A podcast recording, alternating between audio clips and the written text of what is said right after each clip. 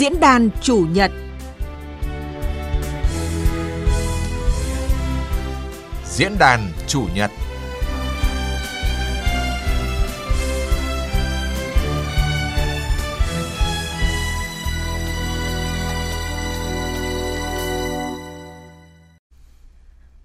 Biên tập viên Thu Trang kính chào quý vị và các bạn. Quý vị và các bạn thân mến, hai tháng qua, hoạt động đầu tư biến động. Điểm sáng là đầu tư từ ngân sách nhà nước tăng, còn đầu tư tư nhân, bao gồm đầu tư tư nhân trong nước và đầu tư trực tiếp nước ngoài thì chững lại. Việc vốn đầu tư thực hiện từ ngân sách tăng là tín hiệu tích cực cải thiện hạ tầng kinh tế xã hội. Nhưng nếu như đầu tư tư nhân tiếp đà suy giảm, sẽ là điểm nghẽn của hoạt động đầu tư nói chung và của nỗ lực phục hồi và phát triển kinh tế. Đáng chú ý là dù đầu tư tư nhân sụt giảm, thể hiện qua số liệu thống kê hai tháng vừa qua, thế nhưng triển vọng thu hút vốn ép đê i chất lượng vẫn khá là tích cực trong thời gian tới.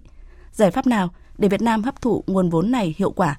Giải pháp nào để cỗ xe Tam Mã khẳng định rõ là động lực tăng trưởng cả năm hai không hai ba? Hãy cùng chúng tôi bàn luận với hai vị khách mời. Xin trân trọng giới thiệu, đó là Phó Giáo sư Tiến sĩ Đào Ngọc Tiến, Phó Hiệu trưởng Trường Đại học Ngoại thương.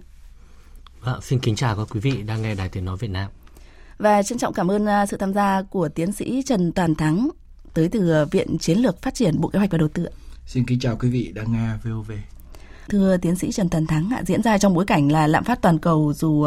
hạ nhiệt, thế nhưng vẫn ở mức cao và giá năng lượng thì tăng. Chiến sự Nga-Ukraine thì phải khẳng định là ngoài dự đoán. Thế nhưng kinh tế xã hội hai tháng đầu năm thì vẫn có những tín hiệu rất là tích cực so với cùng kỳ của năm trước. Ví dụ như là vốn đầu tư thực hiện từ ngân sách thì tăng hơn mười tám phần trăm. Hay là hoạt động uh, du lịch dịch vụ đạt kết quả ấn tượng đấy. Xin được hỏi là ông nhìn nhận uh, đâu là điểm tựa của nền kinh tế và chúng ta có được cái b- kết quả bước đầu như vậy? Chắc là cũng phải đợi đến khoảng hết tháng ba này, tức là hết quý một thì chúng ta sẽ có một cái con số tăng trưởng, nó là cái kết quả của cái quá trình các cái hoạt động kinh tế xã hội của cái quý đầu năm, thì chúng ta mới có một cái đánh giá nó toàn diện hơn. Tuy nhiên thì nhìn vào những cái cái dấu hiệu, những cái gọi là uh, diễn biến của nền kinh tế trong hai tháng đầu năm thì cho thấy rằng là chúng ta vẫn có được những cái, mặc dù là cái đà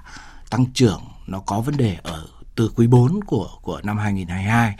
và hiện nay thì những cái đánh giá chung thì vẫn cho rằng là nền kinh tế sẽ có những cái diễn biến rất là khó khăn.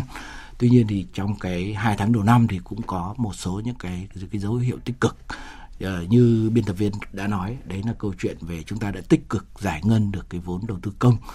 Cái đấy thì nó cũng có một phần do cái lý do là cái cái gọi là cái cái chỉ đạo của chính phủ trong việc thúc đẩy cái giải ngân đầu tư công. Một cái thuận lợi khác đấy là những cái khâu mà chuẩn bị cho cái đầu tư công. Trước đây kể cả cái kế hoạch vốn trung hạn cho lẫn kế hoạch hàng năm thì cũng đã được thực hiện tương đối nó rốt ráo, và chính phủ đã có rất nhiều các cái hội nghị để chỉ đạo và thúc đẩy các cái hoạt động liên quan đến cái cái cái đầu tư và đầu tư công. Thì phải nói rằng là cho đến hiện nay chúng ta vẫn cho rằng là đấy là một cái trụ cột để thúc đẩy được cái cái tăng trưởng. À, một cái điểm thứ hai là có những cái yếu tố rất thuận lợi từ bên ngoài, đấy là cái câu chuyện nếu như trong vòng hai năm trước đây chúng ta đang rất lo lắng về câu chuyện về tắc nghẽn các cái cái các cái chuỗi cung ứng, hoặc là liên quan đến cái giá về về về logistics ở trên toàn cầu, thì hiện nay thì những cái vấn đề đấy về cơ bản thì nó cũng đã đã, đã nhẹ đi rất là nhiều sau cái giai đoạn của căng thẳng của Covid. Và một cái cái cái điểm tích cực khác đấy là cái câu chuyện về uh, cái cái các cái các cái dấu hiệu lạm phát trên toàn cầu nó cũng đã có vẻ nhẹ đi so với lại cái thời điểm cao điểm của năm hai không hai hai.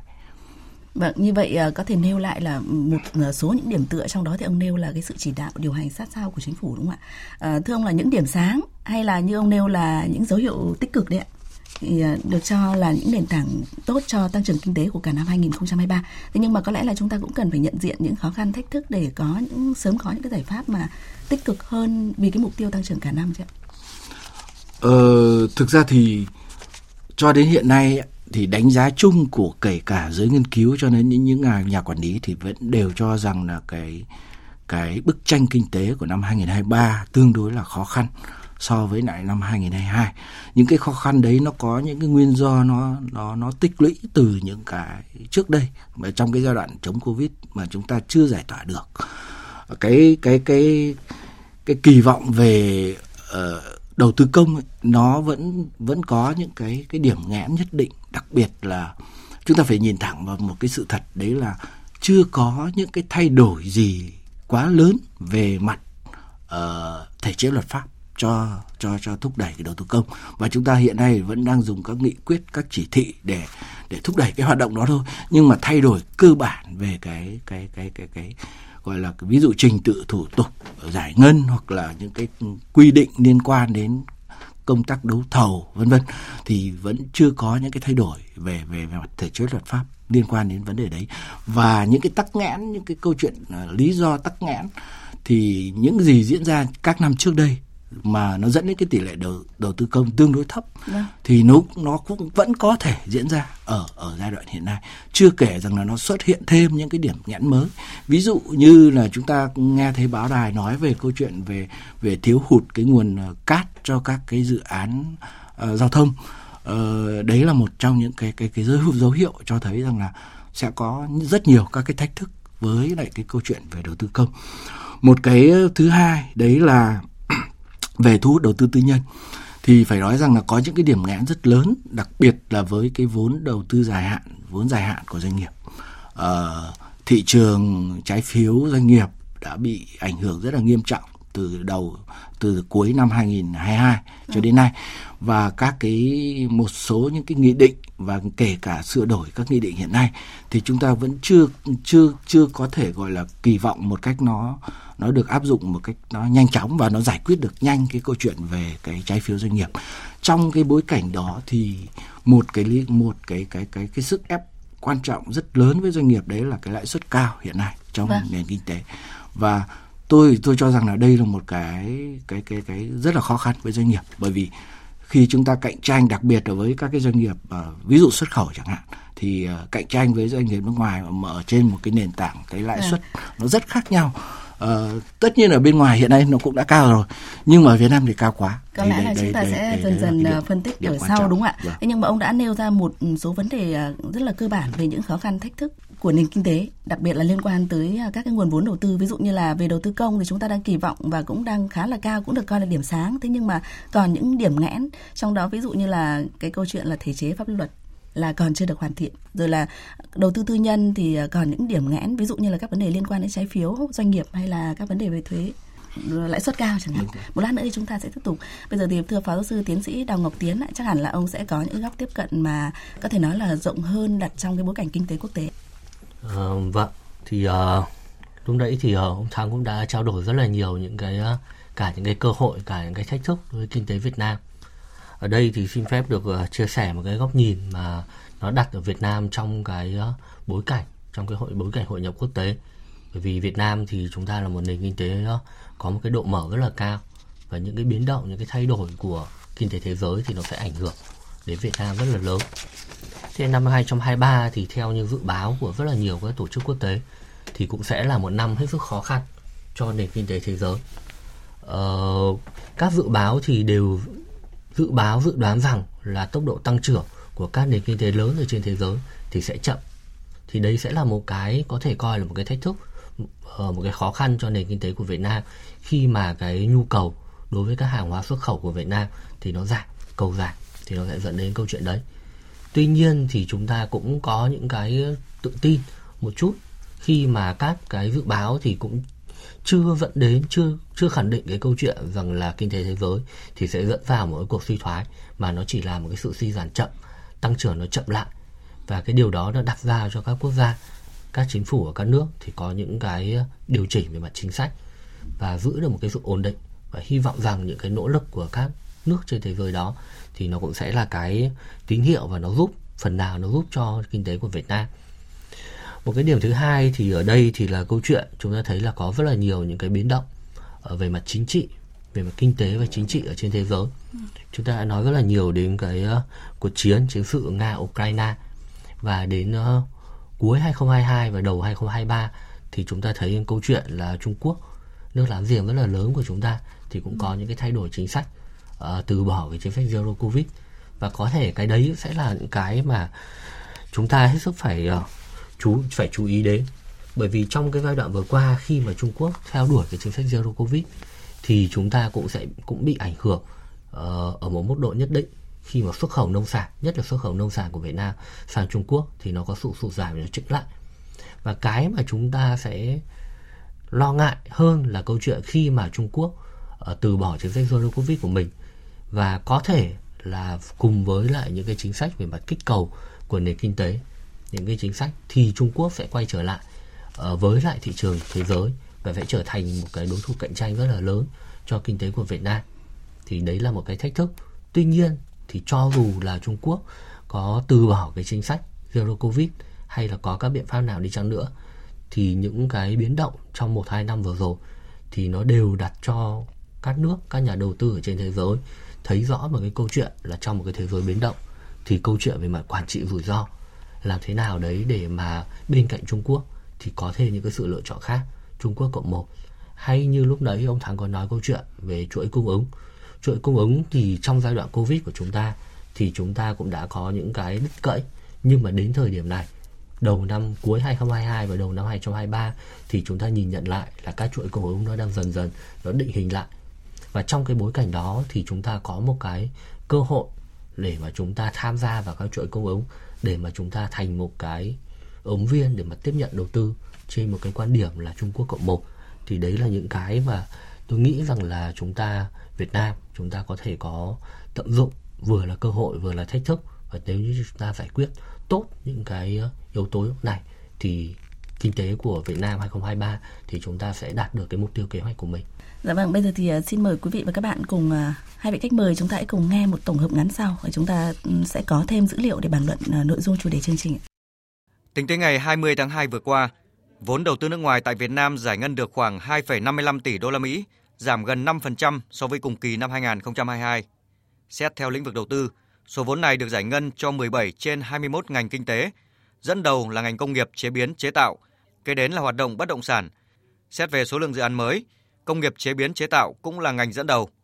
Các nhà đầu tư nước ngoài đang dốc vốn vào ba mươi chín tỉnh thành phố với các điểm đến lần lượt là Bắc Giang, Thành phố Hồ Chí Minh, Quảng Ninh, Đồng Nai, vân vân. Bà Đỗ Thị Ngọc, vụ trưởng vụ thống kê tổng hợp và phổ biến thông tin thống kê, Bộ Kế hoạch và Đầu tư, thông tin cụ thể về hoạt động đầu tư nói chung và lý giải thực tế này. Vốn ép đê i đăng ký điều chỉnh tính đến ngày hai mươi tháng hai năm hai không hai ba là đạt năm trăm ba mươi lăm phẩy bốn triệu đô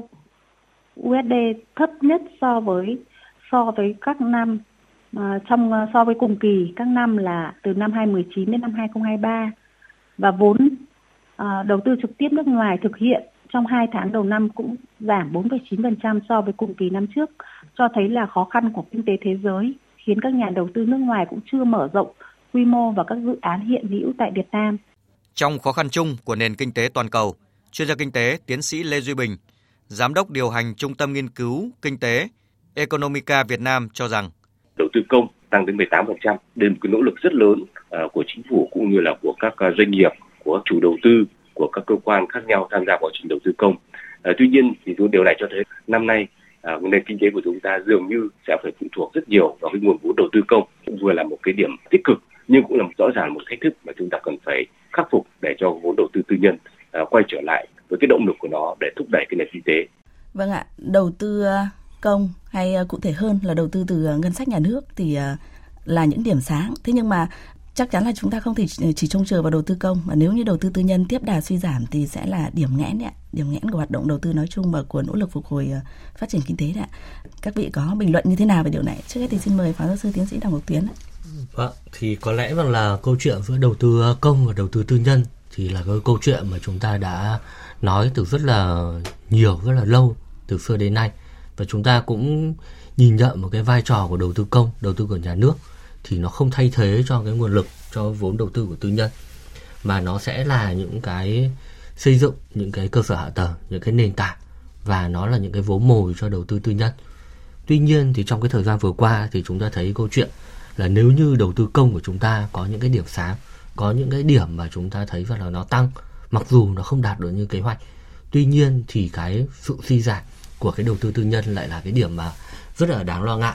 Thì điều đó nó thể hiện một câu chuyện là đầu tư công cho dù có tăng nhưng mà dường như không, chưa thực sự có một cái hiệu quả, chưa thực sự có một cái tác động để mà dẫn dắt cho cái luồng vốn đầu tư tư nhân. Thì đấy là cái điểm mà chúng ta lo ngại nhất. Vậy thì có lẽ rằng là trong cái thời gian tới thì chúng ta sẽ phải nhìn nhận lại cái câu chuyện là những cái mục tiêu, những cái đích của đầu tư công của chúng ta cần nên tập trung vào đâu, chứ thay vì cái việc là đầu tư công của chúng ta thể hiện một cách nó thực hiện một cách nó giàn trải. À, một cái ví dụ chẳng hạn như chúng ta thấy câu chuyện hai không hai hai, khi mà chúng ta nhìn cái bức tranh về giải ngân cái vốn đầu tư công thì nó có rất là nhiều những cái điểm sáng tối nó khác nhau. Có những tỉnh, có những địa phương, bộ ngành thì làm khá tốt, nhưng có những chỗ thì nó không, nó cũng chưa đạt được những cái kế hoạch. Chẳng hạn như câu chuyện chúng ta đưa ra những cái hỗ trợ về lãi suất hai phần trăm, thì cái đấy là cái mà chúng ta kỳ vọng rất là lớn để mà có thể tạo ra một cái kích thích để mà cho đầu tư tư nhân, thì hoạt động giải ngân của cái gói hỗ trợ lãi suất hai phần trăm thì nó lại còn ở một, một mức độ hết sức là khiêm tốn. Ờ, hay một cái câu chuyện khác, khi mà chúng ta nói về câu chuyện giữa đầu tư công và đầu tư tư nhân thì chúng ta kỳ vọng rằng là có một cái sự hợp tác, phối hợp, kết hợp giữa hai cái nguồn vốn này vào những cái dự án lớn, có thể thông qua những hình thức đầu tư công tư pê pê pê. Ừ. Thì câu chuyện là đầu tư công tư pê pê pê của chúng ta, chúng ta có luật, chúng ta có những nghị định, nhưng mà chúng ta cũng chưa thực sự chúng ta triển khai được cái câu chuyện này. Và dường như đầu tư công của chúng ta thì đang tập trung rất là nhiều vào cái câu chuyện đó là về các cái đường xá, về các cái hạ tầng giao thông, thì điều đó rất là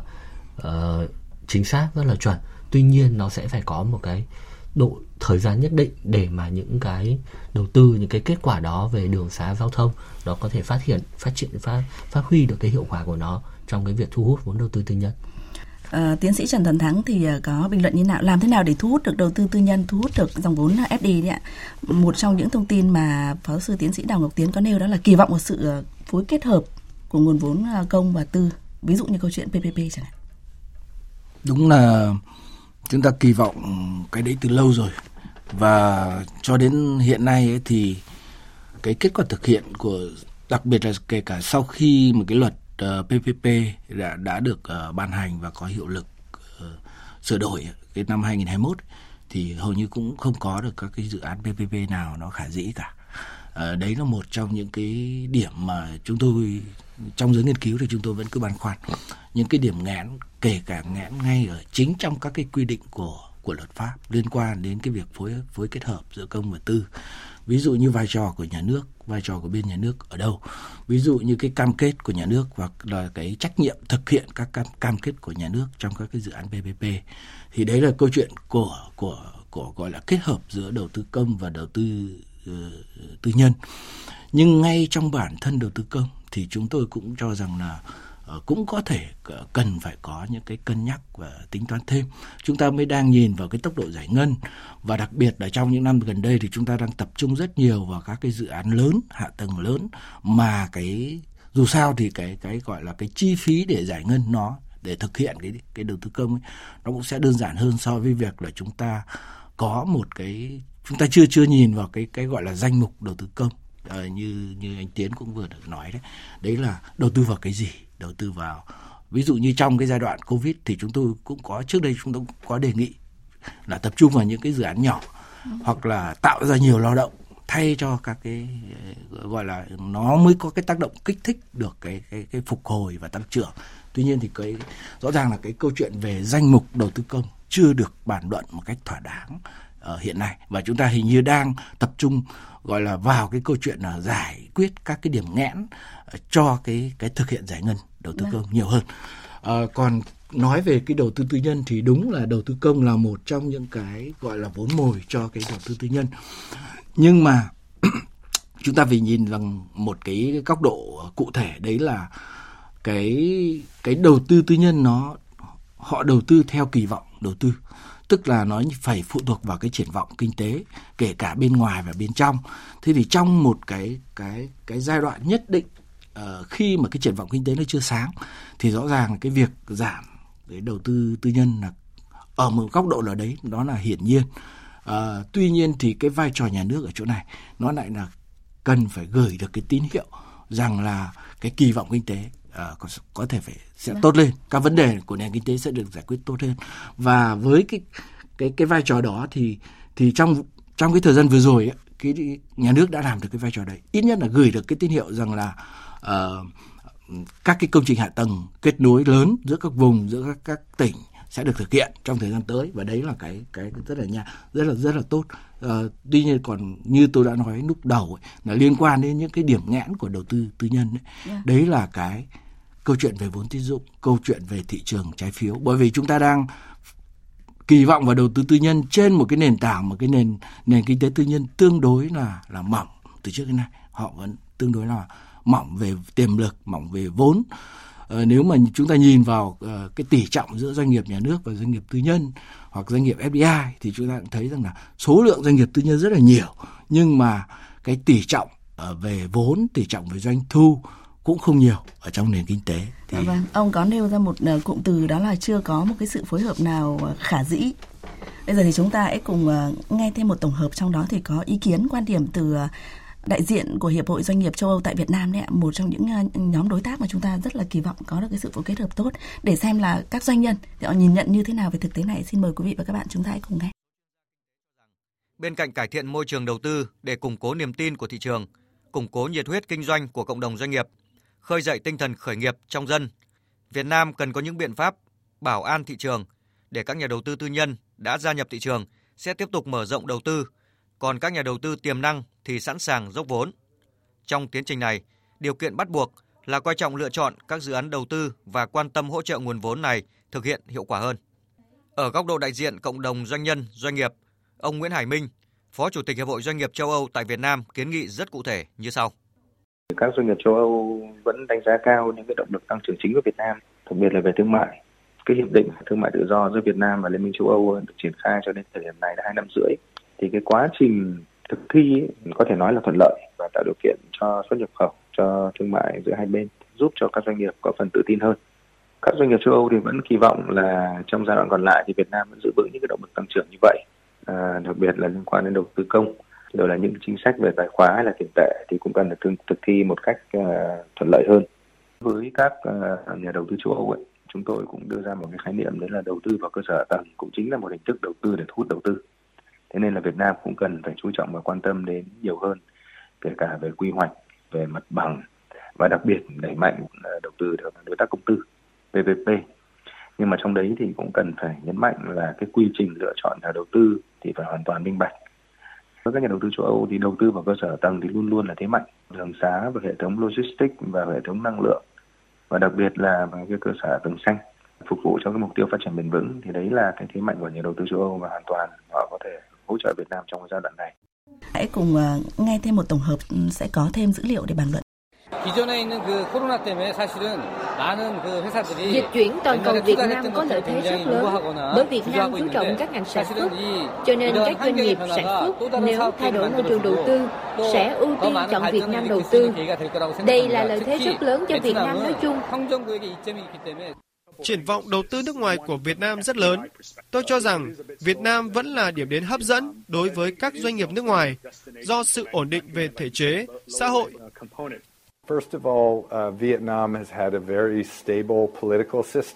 Đầu tiên, Việt Nam có hệ thống chính trị rất ổn định, lực lượng lao động trẻ, dồi dào. Theo thời gian, Việt Nam cũng dần tiến đến những nấc thang mới trong chuỗi giá trị. Hoạt động sản xuất của các bạn cũng đã tạo được những sản phẩm, công việc phức tạp, tinh vi hơn. Việt Nam là quốc gia phát triển rất nhanh. Việt Nam sẽ không chỉ là một trung tâm sản xuất, mà sẽ trở thành một thị trường vô cùng hấp dẫn. Vâng ạ, một thông tin có nêu rằng là nếu như có thể cải thiện sớm những bất cập thì việc thu hút đầu tư chất lượng đấy, đầu tư từ khối e u chẳng hạn sẽ hiệu quả hơn, và để cho triển vọng thu hút đầu tư chất lượng cao trở thành hiện thực thì cần tăng cường xem xét giải quyết khá là nhiều vấn đề. Cũng có nêu ra câu chuyện pê pê pê, liệu rằng là đó đã là tất cả những vấn đề mà các vị cho rằng là cần phải giải quyết trong cái câu chuyện thu hút ép đê i? Xin mời ông Đào Ngọc Tiến ạ. Vâng, thì uh, câu chuyện pê pê pê thì uh, có lẽ là nó chỉ là một trong những câu chuyện, một trong những cái mà chúng ta cần phải giải quyết, bởi vì câu chuyện pê pê pê thì nó sẽ là hướng nhiều hơn vào những cái vấn đề về mặt cơ sở hạ tầng, về mặt đường xá giao thông, về các cái hạ tầng cho nền kinh tế phát triển. Tuy nhiên thì đấy sẽ không phải là cái câu chuyện mà chúng ta, uh, câu chuyện duy nhất mà chúng ta cần phải giải quyết. Uh, nếu như để mà chúng ta muốn nghĩ câu chuyện rằng là đầu tư mà thu hút vốn đầu tư vào của e u, thì thông thường hiện nay thì các nhà đầu tư của e u thì thường là những nhà đầu tư lớn. và họ rất là nhiều các cái công ty lớn, những cái tập đoàn đa quốc gia thì họ hướng nhiều vào những cái vấn đề về mặt uh, chuyện uh, phát triển kinh tế số, về mặt tăng trưởng xanh, thì đấy cũng là những cái lĩnh vực mà nó phù hợp với cái của chúng ta, và chúng ta sẽ cần phải có những cái chính sách, những cái cơ chế cụ thể để mà thu hút các nhà đầu tư của châu Âu, của e u vào những cái vào những cái lĩnh vực này. Tuy nhiên thì bên cạnh đó thì tôi nghĩ rằng là để mà có thể khơi thông được cái luồng vốn đầu tư ép đê i nói chung thì chúng ta cũng cần chú trọng hơn vào các cái nhà đầu tư khác, kể cả những nhà đầu tư từ những nước ở khu vực châu Á ở xung quanh của chúng ta. À, bởi vì quay trở lại cái câu chuyện mà lúc nãy chúng ta có đề cập đến về câu chuyện về chuỗi cung ứng, thì sau cái bối cảnh của Covid thì hiện nay chuỗi cung ứng nó thay đổi rất là nhiều, và các nước hiện nay đang hướng đến một cái vấn đề đó là rút ngắn cái câu chuyện các cái khoảng cách của các chuỗi cung ứng, tìm kiếm những nhà cung ứng ở các cái địa những cái quốc gia mà nó có cái khoảng cách địa lý nó gần hơn. Vậy thì với những quốc gia ở trong gần gần chúng ta như là Nhật Bản, như là Hàn Quốc, uh, Singapore, một số các nước khác, thì chúng ta có thể thấy rằng là chúng ta có một cái cơ hội để mà hấp thụ cái lượng vốn của các của các của các của các quốc gia này, của các nhà đầu tư đến từ các quốc gia này. Và để làm được như thế thì chúng ta sẽ cần phải có những cái uh, cơ chế, chúng ta sẽ cần có những cái chính sách cụ thể trên một cái bối cảnh đó là họ đang tìm kiếm một cái địa điểm đầu tư uh, để giúp cho họ ổn định định hình lại cái chuỗi cung ứng, và như lúc nãy đã nói, nó giảm thiểu đến những cái rủi ro ở trong tương lai. Thì chúng ta phải khẳng định cái sự ổn định về kinh tế vĩ mô của Việt Nam, và đấy sẽ là cái điều quan trọng nhất để mà chúng ta thu hút được. Và cái điểm thứ hai là tôi nghĩ rằng là chúng ta sẽ phải uh, tiếp tục câu chuyện về cải thiện về môi trường đầu, môi trường kinh doanh, cải thiện về các cái thủ tục, các giấy phép đầu tư, thì đấy là những cái mà chúng ta cần phải giải quyết, còn không chỉ đơn thuần là hướng vào pê pê pê. Vâng.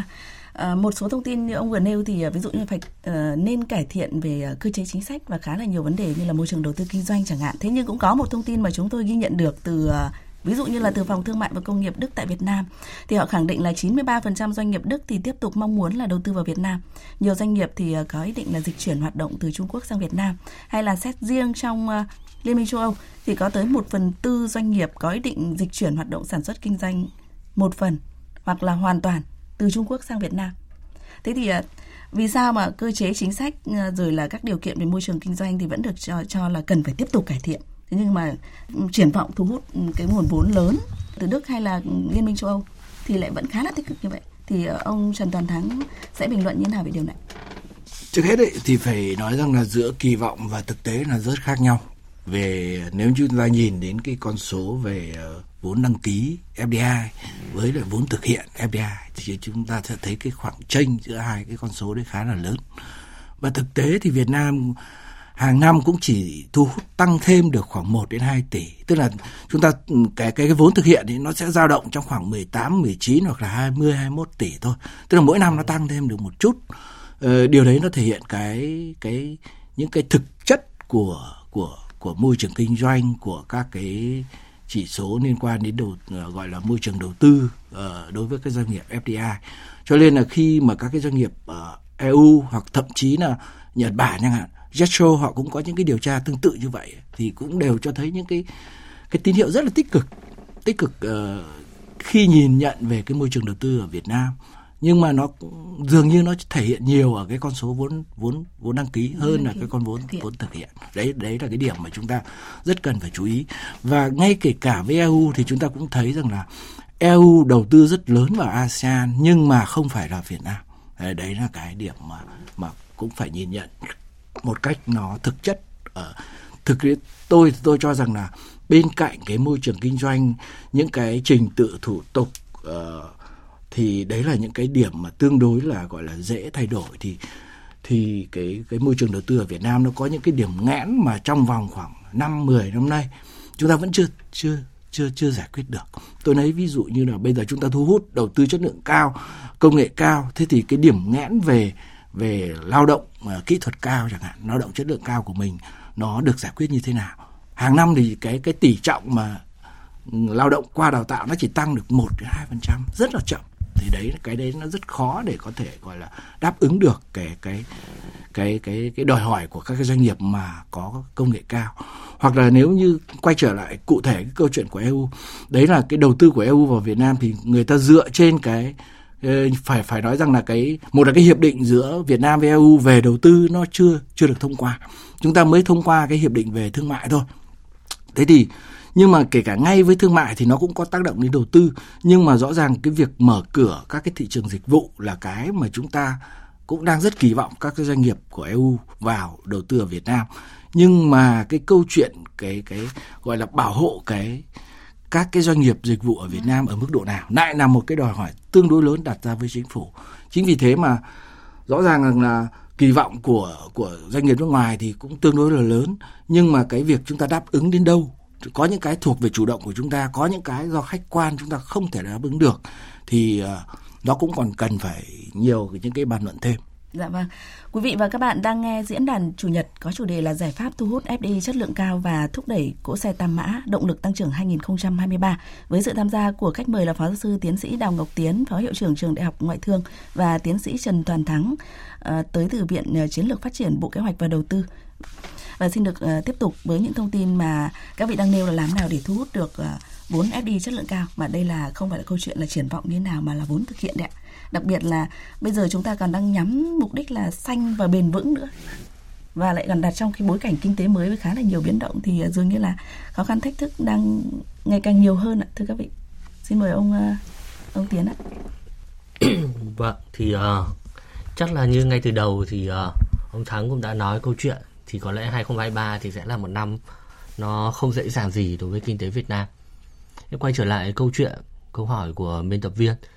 thì uh, rõ ràng câu chuyện là cái mà chúng ta mong muốn thì đấy là câu chuyện ép đê i, là luồng vốn và giải ngân. Uh, họ có kỳ vọng, họ có mong muốn, nhưng mà cái những cái mong muốn đó họ cũng sẽ nghiên cứu, họ sẽ chỉ triển khai một cách thực tế khi họ cảm thấy rằng là có đầy đủ các cái điều kiện để cho các khoản đầu tư của họ có thể phát huy được hiệu quả. Và ở đây thì tôi nghĩ rằng là câu chuyện chúng ta sẽ phải chú trọng rất là nhiều đến cái năng lực hấp thụ vốn của nền kinh tế, của các doanh nghiệp của Việt Nam.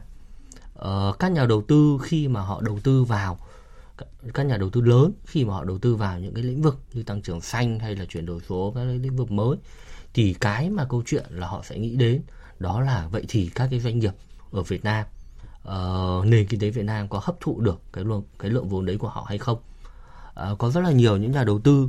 uh, khi mà chúng tôi trao đổi thì họ nói rằng là họ sẵn sàng đầu tư. Tuy nhiên thì câu chuyện là chúng ta có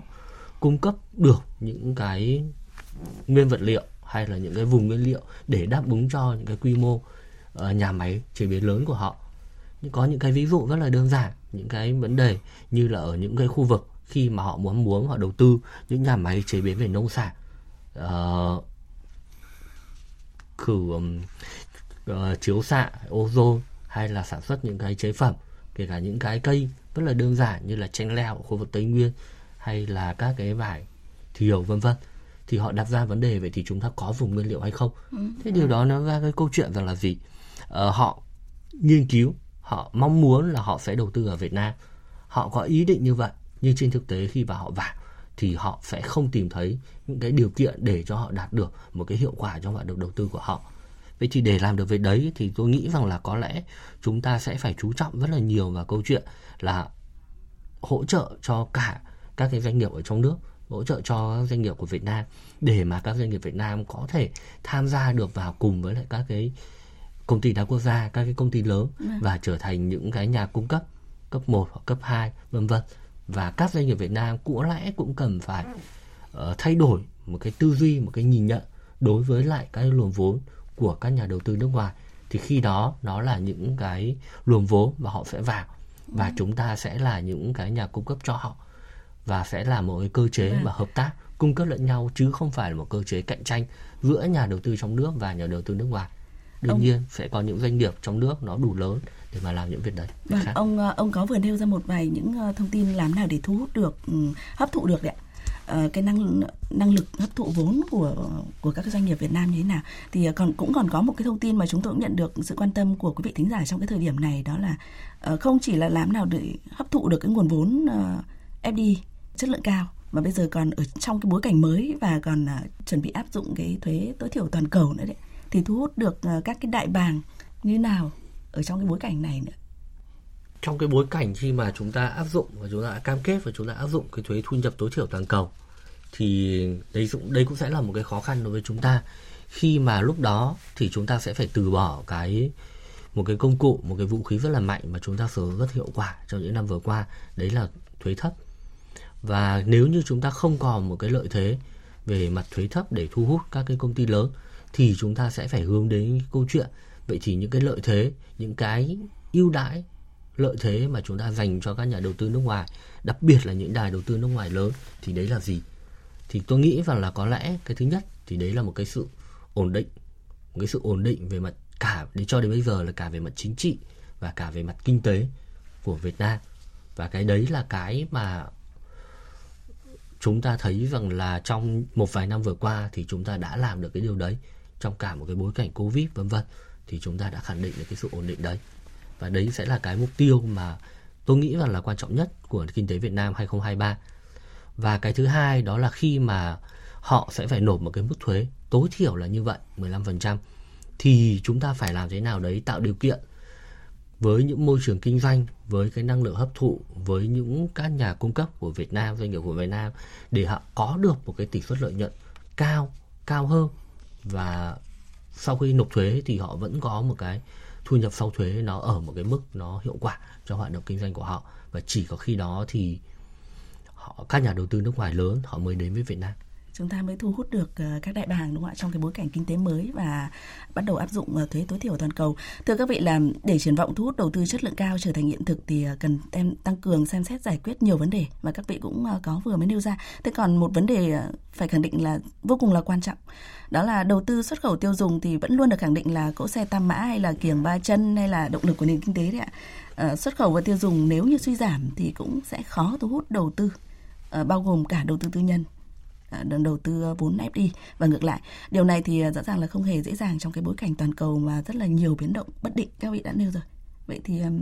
phải làm như thế nào bây giờ, thưa tiến sĩ Trần Toàn Thắng? Tôi cho rằng là ở một cái giai đoạn này thì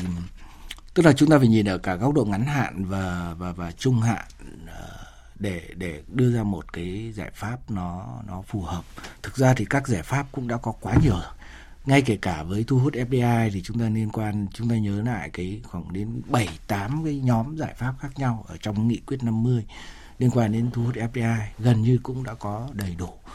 Mà cái tôi cho rằng một cái điểm quan trọng nhất đấy là cái cái hiệu lực thực thi của của cái hệ thống luật pháp của mình. Thì đây là một cái điểm nghẽn lớn mà kể cả trong ngắn hạn hay trung hạn hay dài hạn thì chúng ta cũng đều cần phải tập trung vào từ góc độ của nhà nước. Thì đấy là cái mà tất cả những cái gì mà chúng ta đã đề ra rồi, chúng ta đã đưa vào thành luật pháp rồi, thì chúng ta phải thực hiện nó một cách hiệu quả. Đấy là cái mà cái giải pháp đầu tiên uh, mang tính gọi là tổng thể về, về, về, về cơ chế luật pháp. Và một cái điểm thứ hai thì tôi vẫn nghĩ rằng là Việt Nam thực ra thì trong, trong mắt các nhà đầu tư nước ngoài thì Việt Nam vẫn là một cái, cái điểm sáng và cần phải gọi là tiếp tục phát huy được những cái điểm sáng đấy, dựa trên câu chuyện cải thiện về hạ tầng để làm giảm cái chi phí đầu tư, cũng như là phát huy được cái tính tích cực của cái, cái nguồn lao động. Nếu như chúng ta không dùng thuế nữa rồi thì chúng ta phải dùng đến, đến gọi là cái... cái cái cái ưu điểm của của của lao động, mà nó cũng không phải, chúng ta cũng không phải kỳ vọng là câu chuyện của lao động giá rẻ nữa, mà sẽ phải chuyển dần sang cái câu chuyện của lao động uh, chất lượng cao. Chất lượng cao. Thì đấy là hai cái biện pháp mà với ép đê i thì tôi nghĩ rằng là những cái điểm nghẽn lớn hiện nay thì nó sẽ, nếu như chúng ta có thể giải quyết được câu chuyện về nguồn cung, câu chuyện uh, về lao động, thì rõ ràng là nó vẫn là một cái cái gọi là rất là tích cực Của, của trong các nhà đầu tư nước ngoài. Còn liên quan đến câu chuyện về tăng trưởng thì rõ ràng trong ngắn hạn chúng ta phải chấp nhận ở một cái mức độ tăng trưởng nó vừa phải ở trong cái năm hai không hai ba. Tôi không không kỳ vọng một cái tăng trưởng quá lớn, đặc biệt là cái tiêu dùng uh, nó đã có dấu hiệu giảm sút rồi. Theo tính toán của tổng cục thống kê thì cái mức tiêu dùng hiện nay nó chỉ uh, cái cái nếu mà so với cái, cái tốc độ tăng trưởng thông thường hàng năm ấy, thì hiện nay nó chỉ đạt khoảng bảy mươi bảy phần trăm. Uh, cái, cái cái quy mô tiêu dùng của nền kinh tế, nếu như mà nó không nó nó, nó bình thường, không có Covid. thì cho thấy rằng là rõ ràng là tiêu dùng đang bị ảnh hưởng do cái tiết kiệm trước đấy nó bị đấy. ảnh hưởng. Thế thì một cái giải pháp cần phải có đấy là câu chuyện nhìn vào kích cầu, kích cầu của nền kinh tế. Chúng ta kể cả trong giai đoạn phục hồi sau Covid hoặc là giai đoạn gọi là uh, xử lý với Covid thì rõ ràng cái cái chính sách mà dựa trên kích cầu uh, tiêu dùng dân cư nó chưa được coi trọng một cách thỏa đáng, và chúng ta vẫn vẫn cố để để để để đảm bảo được các cái mục tiêu khác. Tôi lấy ví dụ như là uh, thu ngân sách nhà nước chẳng hạn, Bà. vẫn luôn luôn đạt mục tiêu, thậm chí vượt mục tiêu, nhưng mà với những người làm nghiên cứu và trong bối cảnh Covid này thì chúng tôi lại không cho rằng đấy là một cái thành tích lớn, mà rõ ràng là cần có cái sự chia sẻ, cần có cái cái những cái cái cái cái giải pháp mà gắn với câu chuyện là cắt giảm thuế, về kể cả vê a tê, kể cả thuế tiêu dùng đặc biệt, hoặc là các cái khoản thuế khác để chia sẻ cái cái phần thu nhập, và từ đấy thì mới kích được cái cái tiêu dùng của dân cư. Thì đây là một cái điểm mà tôi nghĩ rằng là trong năm hai không hai ba phải giải quyết một cách rốt ráo, phải phải tập trung vào để câu chuyện về thuế, cắt giảm các cái khoản thuế và cắt giảm một cách làm sao cái chi phí của thực hiện thuế đấy nó phải nó phải hiệu quả, chứ không phải như như chúng ta ví dụ lại mất rất nhiều công sức để đi xác định cái đối tượng được thụ hưởng. Bà. Thế sau đó thì mất cả năm rồi để để để, để làm là. cái việc đấy thì nó lại khác rồi. Thì đấy là về phía về phía gọi là tiêu dùng. Còn về phía đầu tư tư nhân thì tôi vẫn cho rằng là một cái giải pháp đồng bộ, phối hợp vĩ mô để làm sao giảm được cái cái mặt bằng lãi suất ở hiện nay. Như vậy là để nền kinh tế tăng trưởng tốt hơn, như phân tích từ các vị là toàn hệ thống chính trị mà đặc biệt là cộng đồng doanh nghiệp thì cần tận dụng những lợi thế sẵn có. Có thể đó là hiệu quả hoạt động của hai tháng đầu năm và có thể coi là những nền tảng, đúng không ạ? Và quan trọng là cần phải có những giải pháp để thúc đẩy các hoạt động này. Ví dụ như là các vị có nêu là tiếp tục thúc đẩy đầu tư công cũng là một giải pháp, rồi là duy trì đà tăng trưởng của khối dịch vụ, rồi là đặc biệt là kích cầu nội địa, đặc biệt là phục hồi ngoạn mục, cái sự phục hồi ngoạn mục của thị trường du lịch cũng như là khả năng thu hút khách quốc tế cũng là một giải pháp mà chúng ta cần phải tiếp tục. Nỗ lực đó cùng với việc triển khai những cái giải pháp nền tảng mà đã được các chuyên gia khẳng định suốt thời gian qua thì có lẽ là sẽ có thể giúp cho nền kinh tế đạt được mục tiêu tăng trưởng kỳ vọng của năm nay. Đến thời điểm này thì chúng ta đã có thể nêu ra một số vấn đề là như vậy cho chủ đề của diễn đàn hôm nay, và hy vọng là chúng ta sẽ có cơ hội được trao đổi nhiều hơn với những giải pháp mạnh mẽ hơn nữa cho tăng trưởng kinh tế kỳ vọng hai không hai ba. Một lần nữa thì trân trọng cảm ơn Phó sư tiến sĩ Đào Ngọc Tiến đã tham gia chương trình. Vâng, xin cảm ơn và tạm biệt các quý vị.